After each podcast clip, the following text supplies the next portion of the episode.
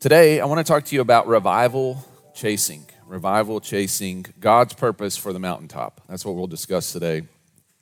Um, on February 8th, I believe, uh, there was an ordinary chapel service took place at Asbury University, something they do weekly. And uh, at the end, there was a time of prayer, uh, like often services have. And some college students came up and they prayed, and they just didn't stop praying. They just kept on praying and praying and praying, and that's turned into this uh, amazing event that is taking place in Asbury to this day. How many days is it now? 11 days, going strong, hadn't, hadn't, hadn't finished.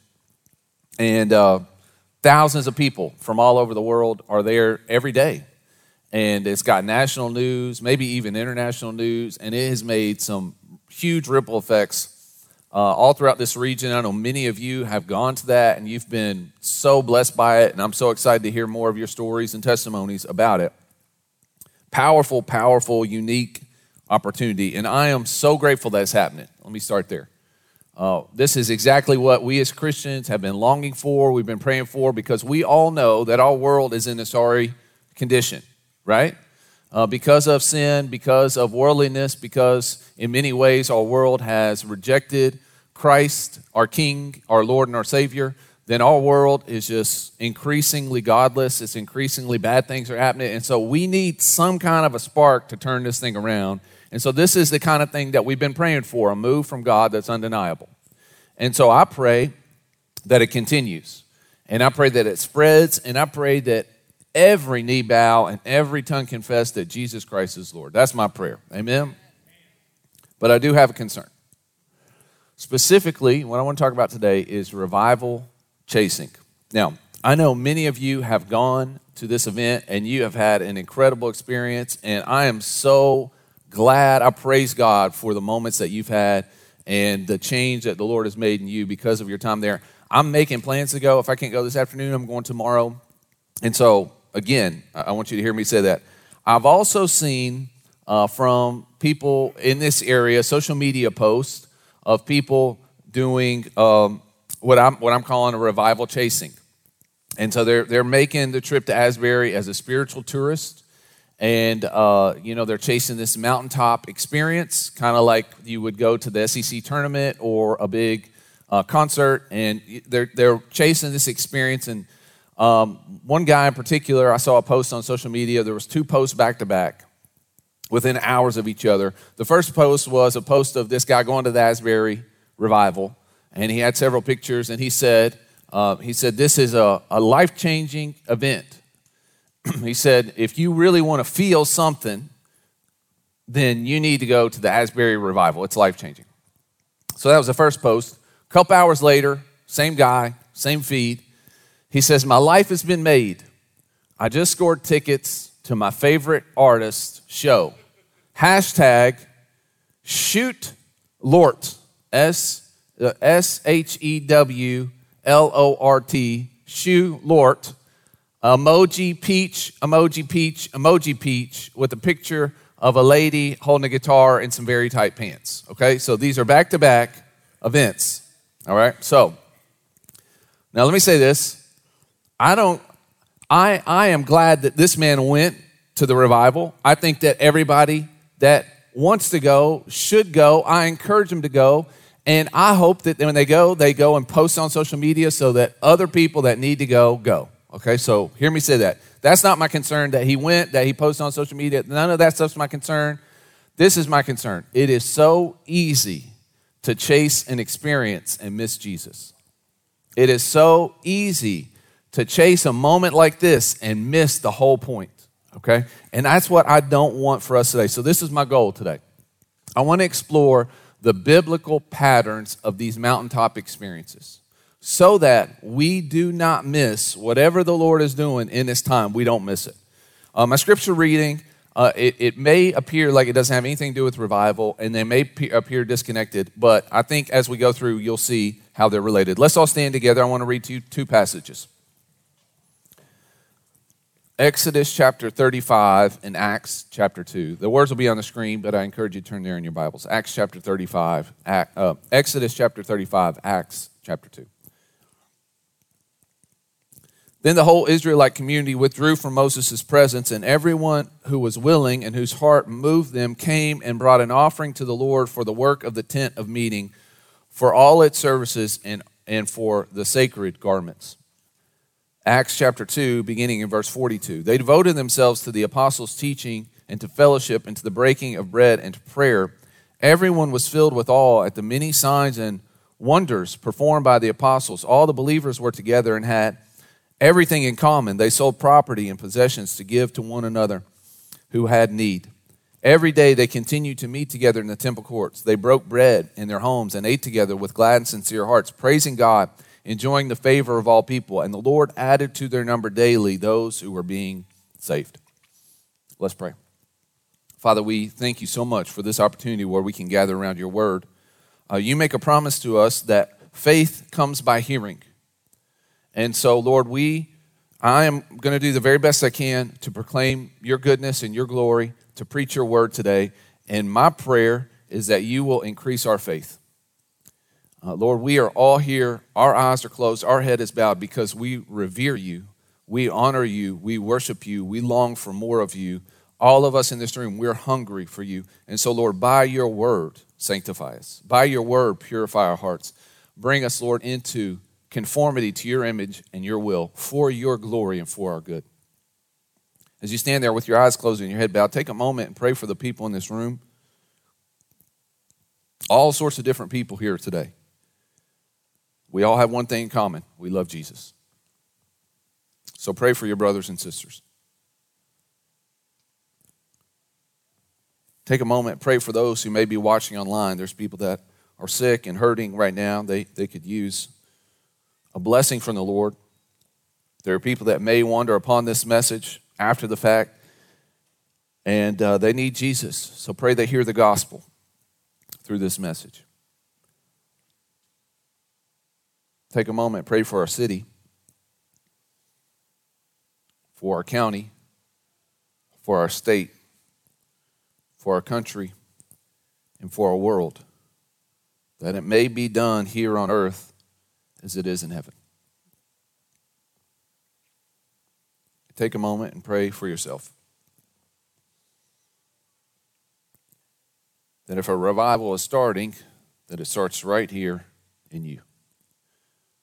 Father, speak to us. We're ready to hear what you have to say. In Jesus' name, amen.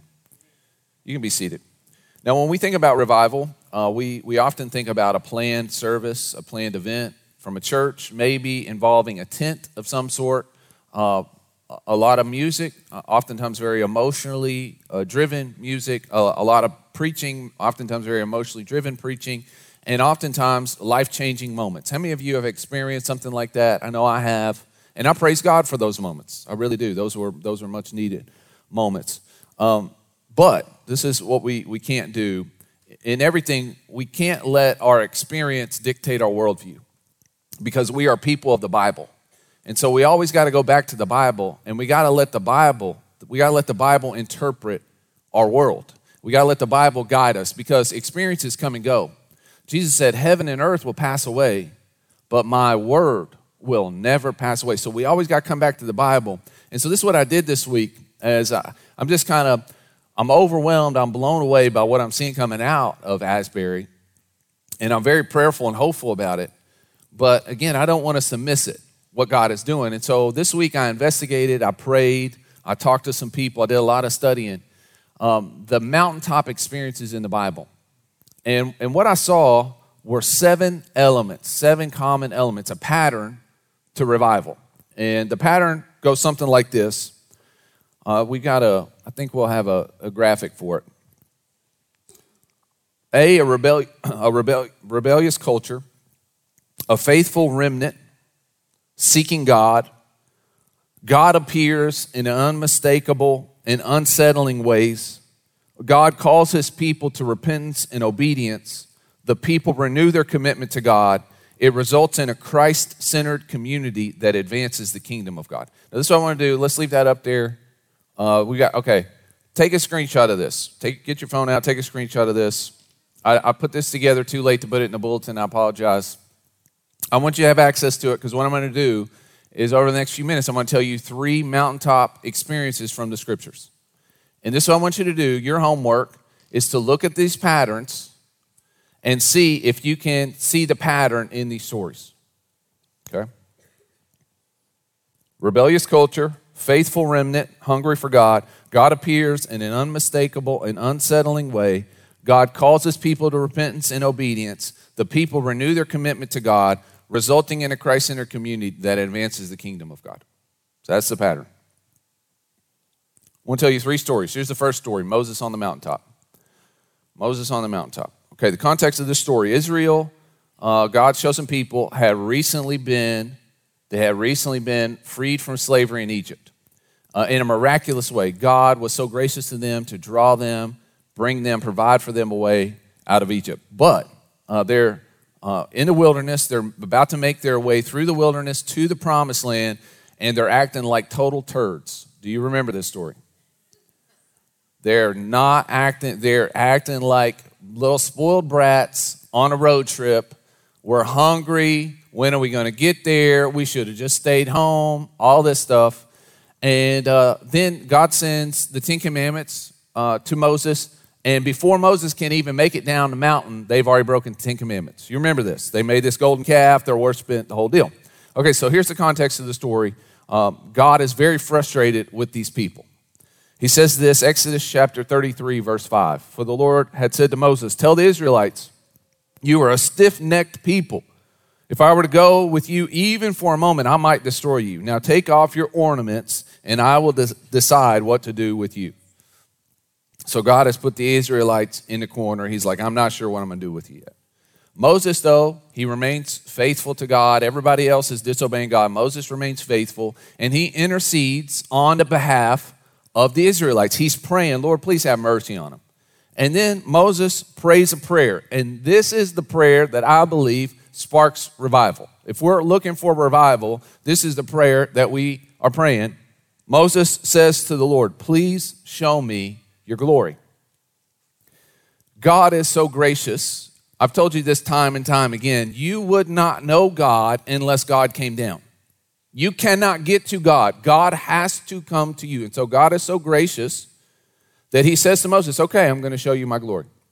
But it's very dangerous for you to see my glory. That's why we shouldn't just like uh, willy nilly enter into these very sacred and holy moments where God is doing something. You shouldn't just willy nilly enter into a time of communion where Jesus says, My presence, uh, this is my blood, this is my body. You shouldn't willy nilly take that because it's dangerous for sinful, worldly people to encounter the glory of God.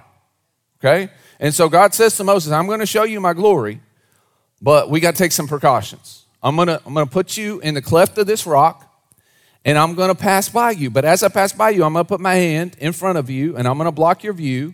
And then just as I'm about to go on by you, I'm going to uncover and you're going to see just a glimpse of my glory. And so that's what happens. God is so gracious. And, and he comes down to Moses and he puts him in the cleft of the rock, puts his hand in front of the face. He passes by and, and Moses gets to see just a glimpse of the glory of the Lord. And, and just a glimpse is enough to bring Moses to his knees. Exodus chapter 34, verse 8. And Moses quickly bowed down his head toward the earth and worshiped. Because when we encounter the glory of God, our reflex response will be to bow down to him. Because he is that amazing, he is that overwhelming. So Moses is on his face, he's worshiping God, and then God says this Exodus chapter 34, verse 10. And he said, Behold, I'm making a covenant. Before all your people, I will do marvels, such as I have not, such as have not been created in all the earth or in any nation. And all the people among you who are who you are, all, all the people among whom you are shall see the work of the Lord, for it is an awesome thing that I will do with you. Verse 11 Observe or obey what I command you this day. Moses spends 40 days with God on the mountaintop, where God gives him once again, for the second time, the Ten Commandments on stone tablets. And then God instructs Moses to come back down the mountain. Moses gets to the bottom of the mountain, and his face, the Bible says his face is glowing because he spent time with the Lord, he saw the glory of the Lord. The, the glory of the Lord is absorbed by Moses' face, and now he's reflecting the glory of God to all these people. It totally freaks them out. And so they, they take off running. They're like scattering for Moses. Moses, like, he explains the thing. He veils his face. He's like, come back. I got something to tell you. And then they came back, and Moses says, listen, you got to observe. You got to be careful to observe God's commands. That's what you need to get from us. Uh, observe God's commands. And so the people agree. They're like, yes, because they had just seen this huge glory cloud, this mountain. They've seen Moses' face. And so they're compelled now by the glory of the Lord, and they're going to do what God has commanded them to do. And this is the result. This is what I read to you earlier. They band together, they pull all the resources together, offering all their skill to build the tabernacle. Now, the tabernacle is, in essence, God's house on the earth. Let me read it to you again Exodus chapter 35, verse 20. The whole Israelite community withdrew from Moses' presence, and everyone who was willing and whose heart moved, they came and brought an offering to the Lord for the work on the tent of, of, of meeting for all of its services and for all the sacred uh, garments. So they, they pulled all the resources together, they built a house for God, and then they set up camp. And the way they set up camp is they had the tabernacle, God's house, in the center of the camp, and then they all put their tents around the tabernacle. The tabernacle was at the center of the community. Here's a picture of it. This was taken with the iPhone 1, so it's a little blurry. Okay. So they started off stiff necked people. They have a mountaintop experience with God because Moses is hungry for God, says, Show me your glory. They have a mountaintop experience with God. God says, Repent and obey my commands, gives them the Ten Commandments. They say, Okay, we'll do that. And it results in them building their community around the house of God until they literally become a God centered community. And then they begin their journey to the promised land. So that's story one. Story two Jesus and his disciples on the mountaintop. You can read about this in Matthew chapter 16 and 17. Here's the context of this story Jesus had just told his disciples, I am about to go to Jerusalem. I'm going to be arrested and tortured and killed. And um, you're going to have to watch it. And Peter speaks up and he says, No, Lord. Peter, who had just told Jesus, You are the Son, uh, you are the Christ, the Son of the living God. He just told Peter, Jesus that, Peter had. And now he's saying, No, Lord. He's rebuking Jesus. Okay? That's not smart. I wouldn't encourage you to do that. And so Jesus says to Peter, He calls him Satan and he says, Go on somewhere. Isn't that what he does? He said, Get behind me, Satan. You don't have in mind the things of God, you have in mind the things of men. And so there, there's a people that Jesus is leading, and they're being a little bit cantankerous. They're not really wanting to go with God's plan. And so what does Jesus do? He begins to climb up a mountain. Well, Peter, James, and John, they follow Jesus up to the top of the mountain. And so they're seeking after Jesus. Okay, what's Jesus up to? They get to the top of the mountain. And then Jesus begins to glow, like radiate. He unveils his glory. It's a little bit different than Moses. Moses is reflecting the glory of God, and said Jesus is emanating the glory of God because he is God in the flesh. And so uh, Peter, he looks around and he sees now that Elijah and Moses have made an appearance, and so it's Jesus, it's Elijah, it's Moses. Jesus is glowing from the inside out, and Peter's like, "This is amazing. We should just stay here. I'm going to build some tents and we'll just live here." Well, about that time, God, his his voice thunders from heaven. And, and immediately, Peter, James, and John, they fall on their face and they're terrified. They're scared to death. And God speaks from this cloud that's in the mountain. He says this, Matthew chapter 17, verse 5. This is my beloved Son, with whom I am well pleased. And then what does he say? Listen to him. Obey my son, Jesus. Wherever he tells you to go, you go. Whatever he tells you to do, you do. Listen to Jesus. And just like that, it's over. Only lasted, let's say, 30 minutes. Wasn't a long, drawn out thing. And then they made their way. Jesus led them down the mountain. They get to the bottom of the mountain. First thing they encounter is what? Who knows this story? Bible nerds. Demon. There's a demon right at the bottom of the count. Jesus has to cast this demon out. And then this whole community of Christ's followers that have been waiting at the bottom of the mountain, they all rally around Jesus and Jesus leads them to Jerusalem and eventually his cross. Okay, so that's story number two. We got a stiff necked people. They're reluctant to fulfill God's plan for their lives. They have a mountaintop experience where they recommit to following Christ. They gather around him, and then they begin the journey to the cross. That's story number two. Here's story number three the apostles on the mountaintop. This is found in Acts chapter 1 and Acts chapter 2. Here's the context of this story. Chosen people of God, the Israelites, had rejected their Messiah and their Lord, Jesus Christ. They crucified him. And uh, you've got this faithful remnant of people who followed Jesus all the way to the cross. They saw the resurrected Jesus. They, they worship Jesus as Lord, uh, but they're scared. And so they're in this upper room and they're just praying. They're just praying every day, Lord, will you please do something? Will you please make a difference in this situation?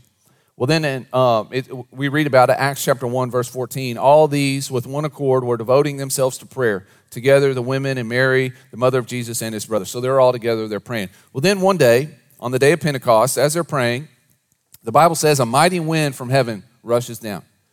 And then what looks like fire from heaven, it falls on these disciples. And they begin to speak in, an, in a language that was unnatural to them. What most theologians believe is they're starting to speak languages that are real languages, but they're foreign languages to them.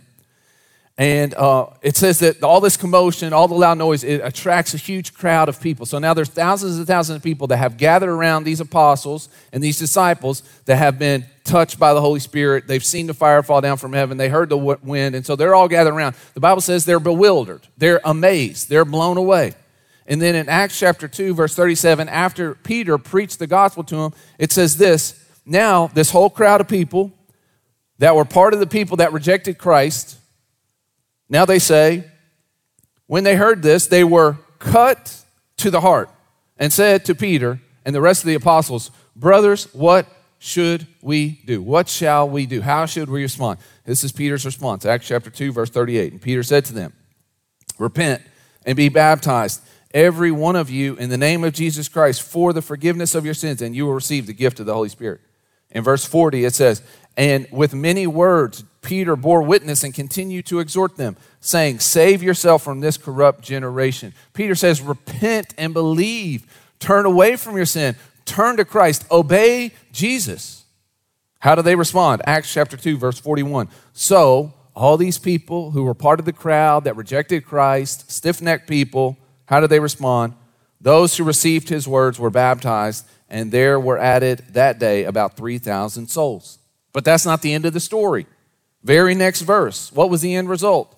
Acts chapter 2, verse 42. They devoted themselves to the apostles' teaching, to the fellowship, to the breaking of bread, to prayers.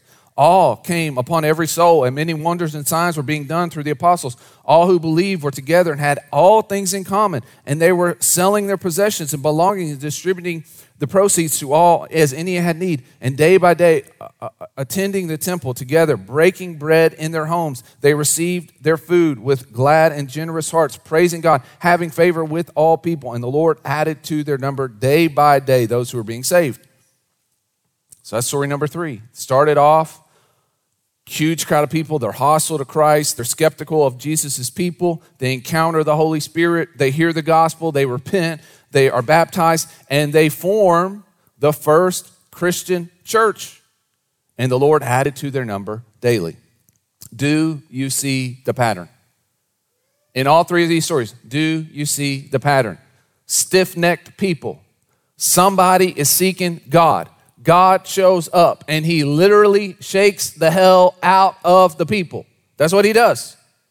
And, and their experience with the glory of God, they're overwhelmed by it and they change their ways. They were headed this direction, they repent, and then they turn towards God and they start following Jesus. And as they follow Jesus, there's a Christian community that is built. A Christ centered community is resulted. And this Christ centered community advances the kingdom of God in this dark world. Do you see the pattern? Okay.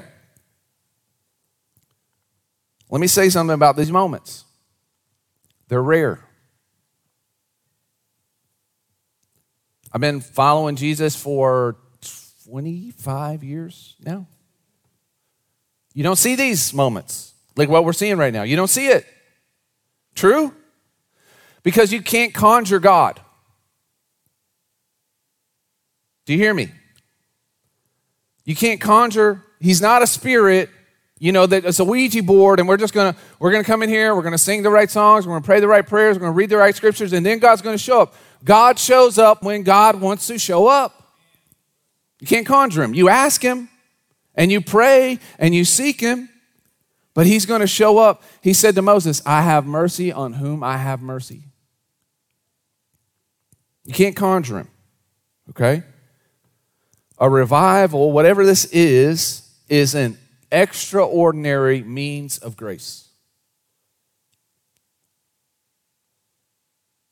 And so, because these moments are rare, you also have to understand they're fleeting moments, they don't last. Moses was on the mountaintop for 40 days. Jesus, Peter, James, and John, they were on the mountaintop for minutes. The apostles on Mount Zion, empowered by the Holy Spirit, it lasted a day. This Asbury thing won't last forever. So we have to be careful not to miss this opportunity. Regardless of what anybody's reservations have about this event, God is doing something unique in this moment. I think we can all agree on that. And so we have to, as, as part of this community, this global church, the universal church, we have to be receptive to what God is doing. And this is what I know the devil wants you to miss the point. That's why at the bottom of every mountaintop experience you have, there's going to be a demon waiting on you. How many of you have experienced that? On the other side of your baptism, there's going to be some sort of overwhelming temptation to try and trip you up. On the other side of every time you come into the cross and leaving something, coming to the altar and leaving something at the cross, on the other side of that is going to be some sort of a frustration. It's going to be some sort of something the devil's going to try and use to steal this moment from you. I remember one of my first like mountaintop experiences. I went to youth camp. I was probably 17 years old. How many of you went to youth camp? It's like, it's incredible. It's like, I want to live here. Let's just stay here at youth camp forever. Came back uh, and we got back on a Sunday, and so I went to Sunday night church. I'm fired up, man. I am ready to just shout and scream and dance and just just love on Jesus and worship Jesus. Well, I go into this this church, and I got so frustrated with my church family because here I am, I'm fired up, and here they are.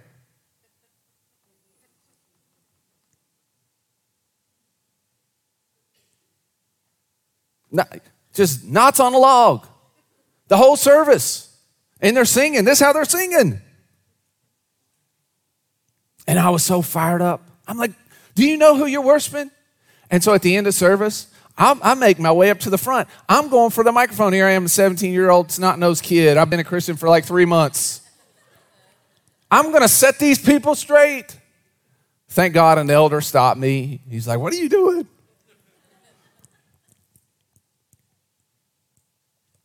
Just like that.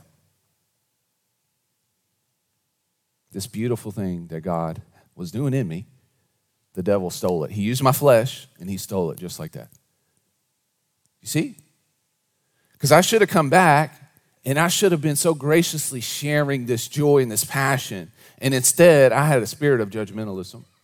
I had a spirit of pride and division. Just like that. The devil's going to try and distract you to make you miss a point. And if he can't distract you with some sort of temptation, you know what else he'll try and distract you with? Chasing that feeling. Right?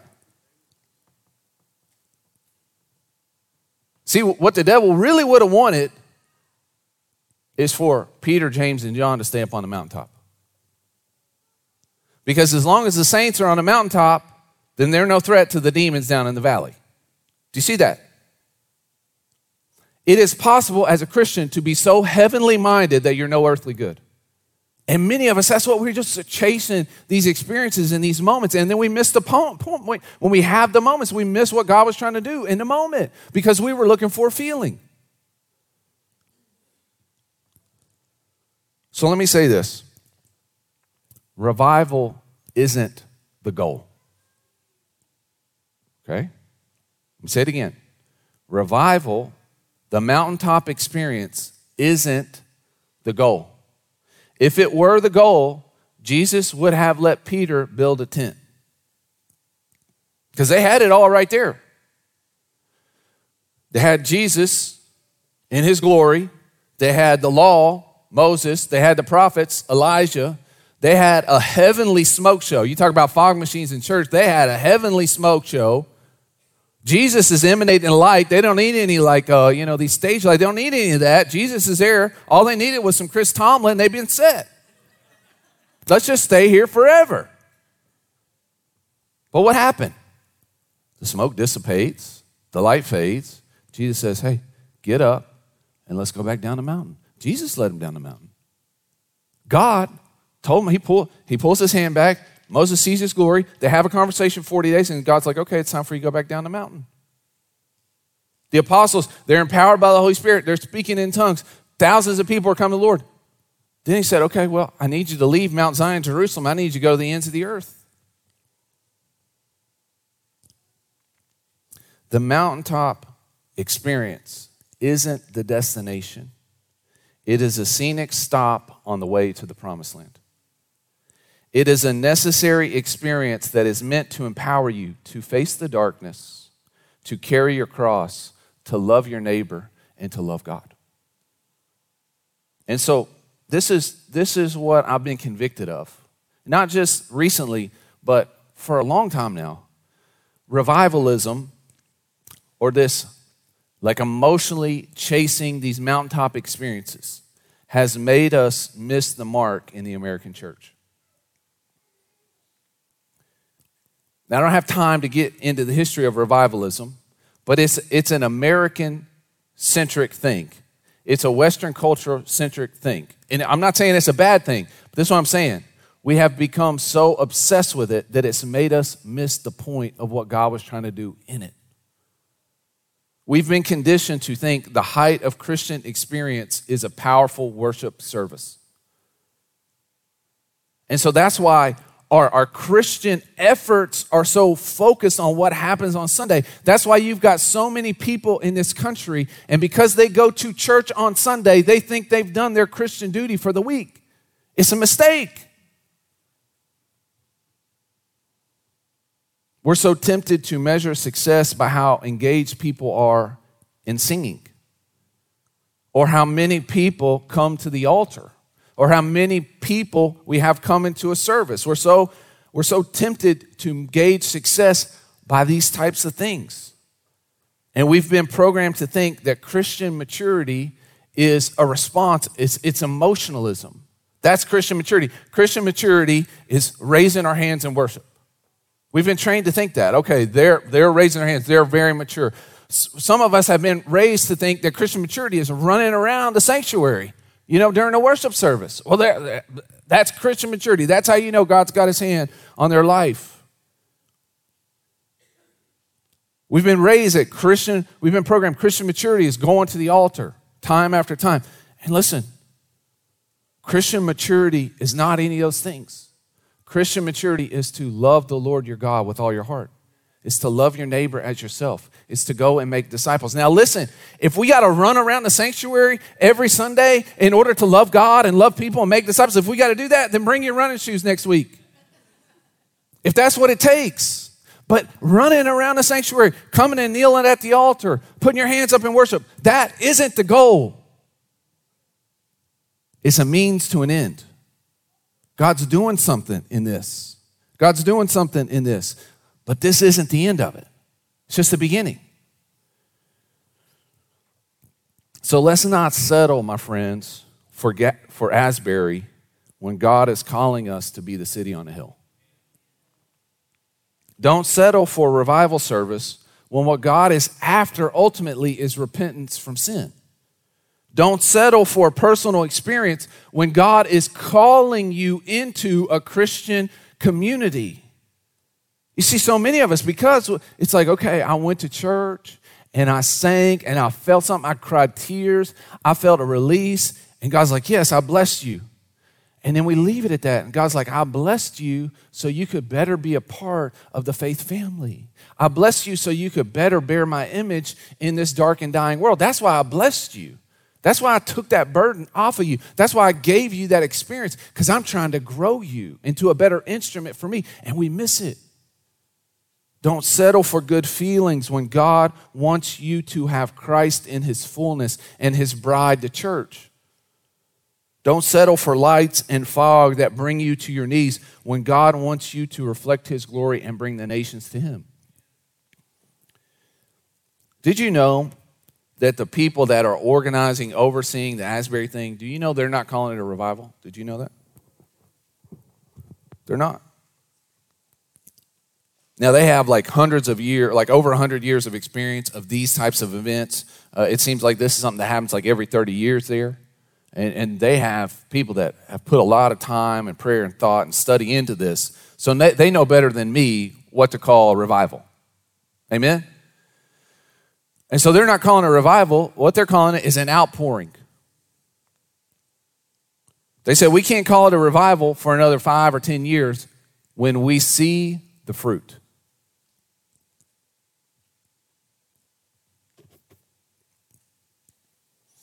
So, this is what I think. I think that we can all agree something unique is happening in this, right? We can all agree.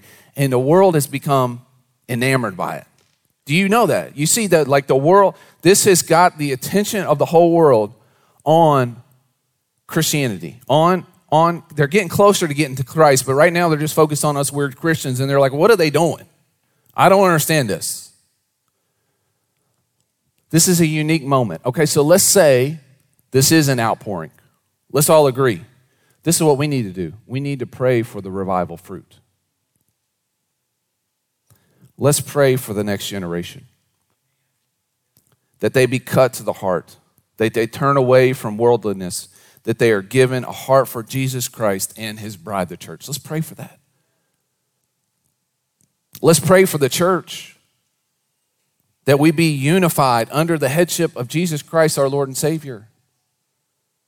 That we put off all malice and deceit and hypocrisy, that we love one another with a pure heart, that we become the light of the world, that we become the salt of the earth, that we become the city on a hill, that God is giving us these moments together to try and make us. Let's pray for that. Let's pray for our world, that the foundations of our world are shaken that souls are saved, that lives are changed, that the culture is redeemed, that every tribe, every tongue, every nation praise the name of Jesus Christ that is worthy of all honor and glory and praise forever and ever. Amen. Let's pray that. And let's pray that if there's any revival fruit, that it starts right here. Right here in me. Are you receptive to that? Let me pray for you. Let's all stand together. I'm going to pray Psalm 85 over us today.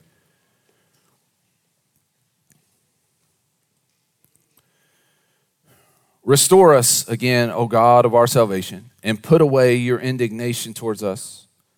Will you be angry with us forever? Will you prolong your anger to all generations? Will you not revive us again, that your people may rejoice in you? Show us your steadfast love, O Lord and grant us your salvation. Let me hear what God the Lord will speak, for he will speak peace to his people, to his saints, and let them not turn back to folly. Surely his salvation is near to those who fear him. The glory may dwell in our land. Steadfast love and faithfulness meet. Righteousness and peace kiss each other.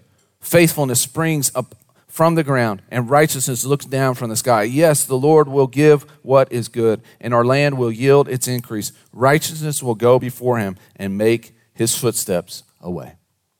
Father, thank you for your word. Lord, I pray that you will increase our faith through it. Lord, we long for more of you. Please come and change us. Change us, Lord. Help us to be what you want us to be. In Jesus' name, amen. We're going to sing a song or two or however many, and uh, all altars are open.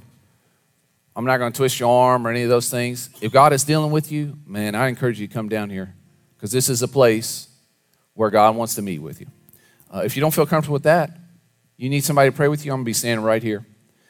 If you've never received Jesus Christ as your Lord and Savior, you are, you are not living. You are living, you're, you're just, the Bible says you're spiritually dead. If you want to know life, then you need to know Jesus. So please come and talk to me if you're far from him. And I'll tell you about your next steps and I'll pray with you. As we sing this song, come.